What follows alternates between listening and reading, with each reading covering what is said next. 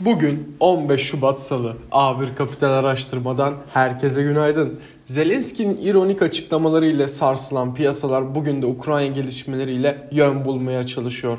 Ukrayna Devlet Başkanı Zelenski'nin Rusya saldırısına ilişkin tarihi ima eden açıklamaları kafaları karıştırırken piyasalarda da dalgalanmaya yol açtı.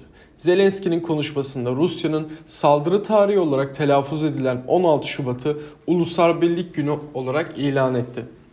Asya piyasalarında yeni işlem gününde Japonya'dan gelen büyüme verileri ve Çin Merkez Bankası'nın fonlama maliyetlerine ilişkin kararı öne çıktı. Japonya'da 4. çeyrek büyümesi yıllıklandırılmış bazda %5.4 ile beklentilerin altında kaldı. Çin Merkez Bankası ise faiz indiriminin devamında aceleci davranmadı ve piyasaların merakla gözlediği banka fonlama maliyetlerini düşürmedi. Hafta sonu Fed'in güvercin üyelerinin temkinli sıkılaştırma açıklamalarının ardından söz sırası Şahin üyelere geldi. St. Louis Fed Başkanı James Bullard'ın enflasyonla mücadele kredibiliteyi korumak için Fed'in önden yüklemeli faiz artışı gerçekleştirmesi gerektiğini savundu. 1 Temmuz'a kadar faizi 100 bas puan arttırmalı gerektiği görüşünü tekrarladı.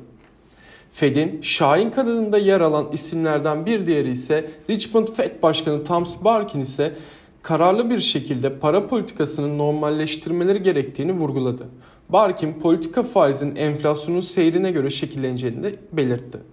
Cumhurbaşkanı Recep Tayyip Erdoğan'ın Birleşik Arap Emirlikleri ziyareti iki ülke arasında aralarında savunma sanayi, iletişim ve ekonominin de olduğu 13 anlaşmanın imzalanmasıyla sonuçlandı. Anadolu Ajansı'nın haberine göre iki ülke savunma sanayi işbirliği toplantılarının başlatılmasına ilişkin niyet mektubu imzaladı. Bugünün gündemine baktığımızda ise yurt içinde dönemsel iş gücü istatistikleri ve bütçe rakamlarını izleneceği yeni günde yurt dışında ZEV endeksi ve Amerika'da üretici fiyatları takip edilecek.